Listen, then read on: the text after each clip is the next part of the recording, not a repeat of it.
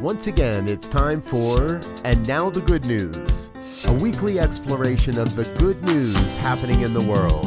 Hi, I'm your host, Reverend Robert Brzezinski, and each week I explore and share the stories of hope and love and inspiration that have caught my eye in the past week. We'll explore exactly how we can create a world that works better for everyone. So get ready, it's time. And now, the good news. And hello again, dear ones. Reverend Robert Brzezinski with you here again. Episode number 49 of And Now the Good News.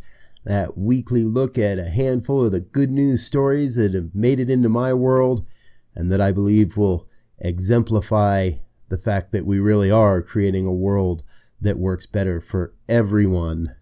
I want to share with you right off the bat here today. We're going to go through some changes here on the program. After about a year of doing this now, episode 49, doing this for 49 weeks, uh, we're going to start making some changes. Number one, we're going to publish on Saturday mornings now rather than on uh, Monday mornings or Tuesday mornings as we have been. I'm going to expand the format a little bit as well and my intention is to be able to cover more stories each week to, so again, support you in recognizing and finding the stories that remind us we really are creating a world that works better for everyone. So let's jump right in today. Uh, first up, Bill de Blasio, mayor of New York City, makes Juneteenth an official New York City holiday beginning next year. Every city worker, every student will have an opportunity to reflect on the meaning of our history and the truth and to think about the work that we have done, that we have to do ahead, said de Blasio. Made that statement last Friday. This is great news, folks. You know, it, it includes the fact that uh, I do want to note that New York State Governor Cuomo made Juneteenth a holiday for state employees uh, and said that he would push to make it a holiday for the entire state. Uh, so this is great. This is a big step forward. And uh, just as I was starting to record this, I saw a post that Kamala Harris has introduced a bill in the United States Congress to make Juneteenth a national holiday as well. So you've got my vote on that one, folks. Let's make this a national holiday and bring a little more equity to our holiday system as well. Other good news. This one's also really unprecedented. The Louisville, Kentucky Metropolitan City Council went to a vote the other night and it was a unanimous vote, 26 to 0 to pass the Breonna law. Now, what this does is it uh, bans no knock police raids in the state of Kentucky. You may or may not know the name Breonna. Breonna Taylor was killed in a police raid when uh, officers executed a no knock warrant on her home. Uh, the people they were looking for hadn't lived in that home for quite a while. Uh, her boyfriend thought they were being robbed and fired a shot, and three officers just unloaded into the apartment. Breonna uh, was killed in that incident. I did also hear today, and I don't have confirmation of this, uh, but three of those officers are now facing criminal charges in that case. Uh, we'll have to confirm that for you. So, however, this is a great step forward. Uh, congratulations, Louisville, Kentucky. You you did something that's really, I believe, is a great step. And I've had this conversation a lot this week. There are no silver bullets, folks. We're not going to cure all the world's ills and we're not going to change everything we need overnight. It's not going to be a one uh, event kind of thing. Uh, it takes a lot and lots and lots of little actions, lots and lots of little events to create wholesale change. And this next story is another one of those. Now, this happened over in London and there was a Black Lives Matter protest. Now, as is customary, there was a counter protest. And what happened is one of the counter protesters uh, was injured in a scuffle. And one of the Black Lives Matter protesters, a gentleman, Patrick Hutchinson, uh, you may have seen his face around social media this past week. He, he picked up the man, carried him out of the scuffle and moved him off to the side of the event. Uh, was able to hand him over to the police and uh, and emergency assistance. The police and the emergency assistant said that he was a hero for doing this. If uh, Hutchinson said that he was afraid if he left the man there, the man was going to die.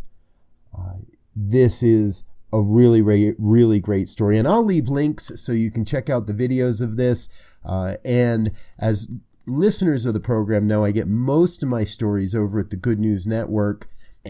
.org and I'll make sure that there are links to all the stories from all the outlets I use today in the show notes for this episode. So please do check them out. Now, here's another great story that I found uh, coming out of this recent racial justice protesting that's happening. Uh, this one happened in Buffalo, New York. Antonio Gwynn Jr. Uh, was uh, wasn't so much involved with the protests as he was just dismayed by the damage that he saw that was being caused, and uh, so he set out to do a cleanup, and he just went out and started cleaning up. Uh, eventually, an organized cleanup crew arrived on uh, what's they're saying here Bailey Avenue, and Antonio had already done quite a bit of work. He actually started at two in the morning and worked through till uh, a 10 hour shift cleaning parts of Buffalo. Uh, word spread fast. Uh, news report got a hold of it. Another gentleman saw the report, and that gentleman, Matt Block, he had a 2004 Mustang convertible that he wasn't sure what he was going to do with. And so he gave it to Antonio, which is kind of wild because Antonio's mother passed away in 2018. She also drove a red Mustang. Block didn't know any of this. A local insurance agent gave Antonio a year's worth of free insurance, and a nearby college has gifted Antonio with a scholarship, and he now is going to be going to college. Congratulations, Antonio, doing the good work. Now, here's a story coming out of all of this that I really hope we never have to see again. And I am uplifted by this. Sean Drumgoole, and I, I know I'm probably not saying that correctly, Sean, I apologize. Sean has been living in the same Nashville neighborhood for over 29 years, and it, as that neighborhood had been gentrified, um, he felt that he, you know, he wasn't, uh, he was more and more the only black man in the neighborhood. And he became discomfortable just watching the neighbors as they would slow down, drive past him slower, these those types of things. Uh, and then along came the George Floyd protests, and uh, he saw warnings that uh, were going out in Facebook that people should be cautious of suspicious black men and Sean stopped taking his normal walks around the neighborhood. Eventually, he put out a post on Nextdoor and it shared that he his fear in being able to walk that he couldn't get out and walk and he, he was afraid to be out on the streets alone in his own neighborhood. Uh, he had the idea. People kept saying they would walk with him, and more and more messages came in. And so he planned a walk, told people where he'd be and when he'd go, and 75 people showed up to walk with him. He was overwhelmed. This is turning into a movement. Other cities have d- uh, different neighborhoods across the country have reached out to him and saying that they're copying his idea. He started a GoFundMe campaign and has raised over $7,000. Uh, and he's going to start doing walks in different cities, first in Philadelphia on July 4th, uh, he envisions other memorial walks across the country. I love this story. A man who is in one moment afraid to get out of his house because he, he's afraid of what how he may be perceived turns into a man that's creating a social movement and really bringing awareness to the racial injustice and inequities in our country and the fact that now is the time to heal these folks hear me if you've ever heard anything on this program. Know that I, I am with this movement, Black Lives Matter, and we are healing the racial injustice, the race based hatred. Uh, I'm encouraging everyone to ask what is mine to do in service to healing all of this uh, racial tension and the racial inequity that is still operating in the United States. And there's a lot of powerful people getting behind this. Michael Jordan and the Jordan brand have announced a $100 million donation to organizations dedicated to ensuring racial equality, social justice, and greater access to education.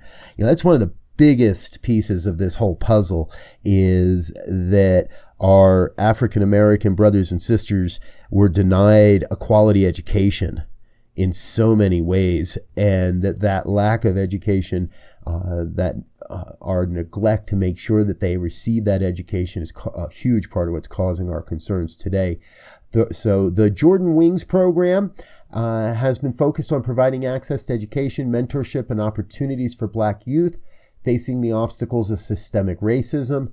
Uh, but we know we can do more. That's from Jordan's statement on June 5th. Uh, he's really stepping up and moving his money into a place that's, that's going to help people, that's going to uplift people. Uh, congratulations, Mr. Jordan. You do it again and again and again. So, and there is real change happening, folks. And it's not just in the money. Uh, it's happening in big corporations and big companies. I want to do a few shout out here, shout outs here today. First up, this is brand new as well. The Quaker Foods Company and PepsiCo. But Quaker Foods announced this week that they will do away and they're going to change the name and the logo of Aunt Jemima pancake syrup. Now, there are some people uh, that are pushing back against this and saying it's just marketing and it brings back feelings of the old South. However, Quaker themselves admitted and acknowledged the brand's origins are rooted in a racial stereotype which harkens back to nostalgia for the South in the times of slavery. And so they're doing away with Aunt Jemima as a brand. Now, of course, they're going to keep the syrup and the recipe and all that, uh, and it'll come back and it'll be turned into a different brand but we're going to do away with that brand. They're also looking at Uncle Ben's and uh, Quaker Oats as well. Will probably both will both be going through rebranding efforts in the future. Mars on Wednesday said, We recognize that now is the time to evolve the Uncle Ben's brand, including its visual brand identity, which we do will do. As a global brand, we know we have a responsibility to take a stand in helping put an end to racial bias and injustices. So, uh, right, Quaker Foods, good job. Mars Foods, good job. Uh, and it continues. ConAgra also last week said that they will, quote, begin a, a, complete brand and packaging review of Mrs. Butterworth syrup, adding, We stand in solidarity with our black and brown communities, and we can see that our packaging may be interpreted in a way that is wholly inconsistent with our values. I'd get rid of the wishy washy language there, ConAgra, and come right out and say it. Come right out and say it. This is being interpreted as inconsistent with your values. I think it's inconsistent with the values of America. However, kudos and good job. Again and again, we're going to see more and more companies and brands take a true stand for equity and equality in our nation. Band Aid is the next one on our list, and their uh, Instagram feed released the, the announcement We hear you, we see you, we're listening to you. We stand in solidarity with our black colleagues, collaborators, and community in the fight against racism, violence, and injustice. We are committed to taking action to create tangible change for the black community. What they're doing is they're include, uh, releasing a line of bandages with a range of different skin tone colors. The bandages will be in light, olive, darker shades of brown, and black tones. It's intended to reflect the diversity of consumers who need bandages. Now, um, there has been a company doing this for a while, so they're not new to the game. Back in 2014, True Color, uh, which is was started by uh, Toby Meisenheimer. Now, Meisenheimer is a white guy. He adopted a black son and wanted to affirm and celebrate his son's identity and created a line of kinesthesiology tape and other bandages and things. Uh, those products have been available in Target stores nationwide since 2018. Uh, we trust that Curad bandages are working on a line of skin tone colored bandages as well. So they're next up to say they're on board. And you know, speaking of Target, Target stores announced this week that they will permanently raise their starting wage for U.S. team members to $15 an hour. So they're really keeping the uh, the pay raises they gave during the coronavirus pandemic, and not that we're out of the woods yet, there, folks. So, uh, but when this all got started, they raised uh, wages. They did some uh, some bonuses to frontline workers, and they're going to continue that as well. So, raising their wages to fifteen dollars an hour and minimum, and bonuses of up to another couple hundred per worker in their uh, distribution centers and frontline store workers. Target CEO Brian Cornell said, Everything we aspire to do and be as a company builds on the central role of our team members' play. The new minimum wage for U.S. hourly, full time, and part time team members at stores, distribution centers, and firms' headquarters is up from $11 in 2017 and $13 set in June of 2019. This is great. Target is investing more and more in their people.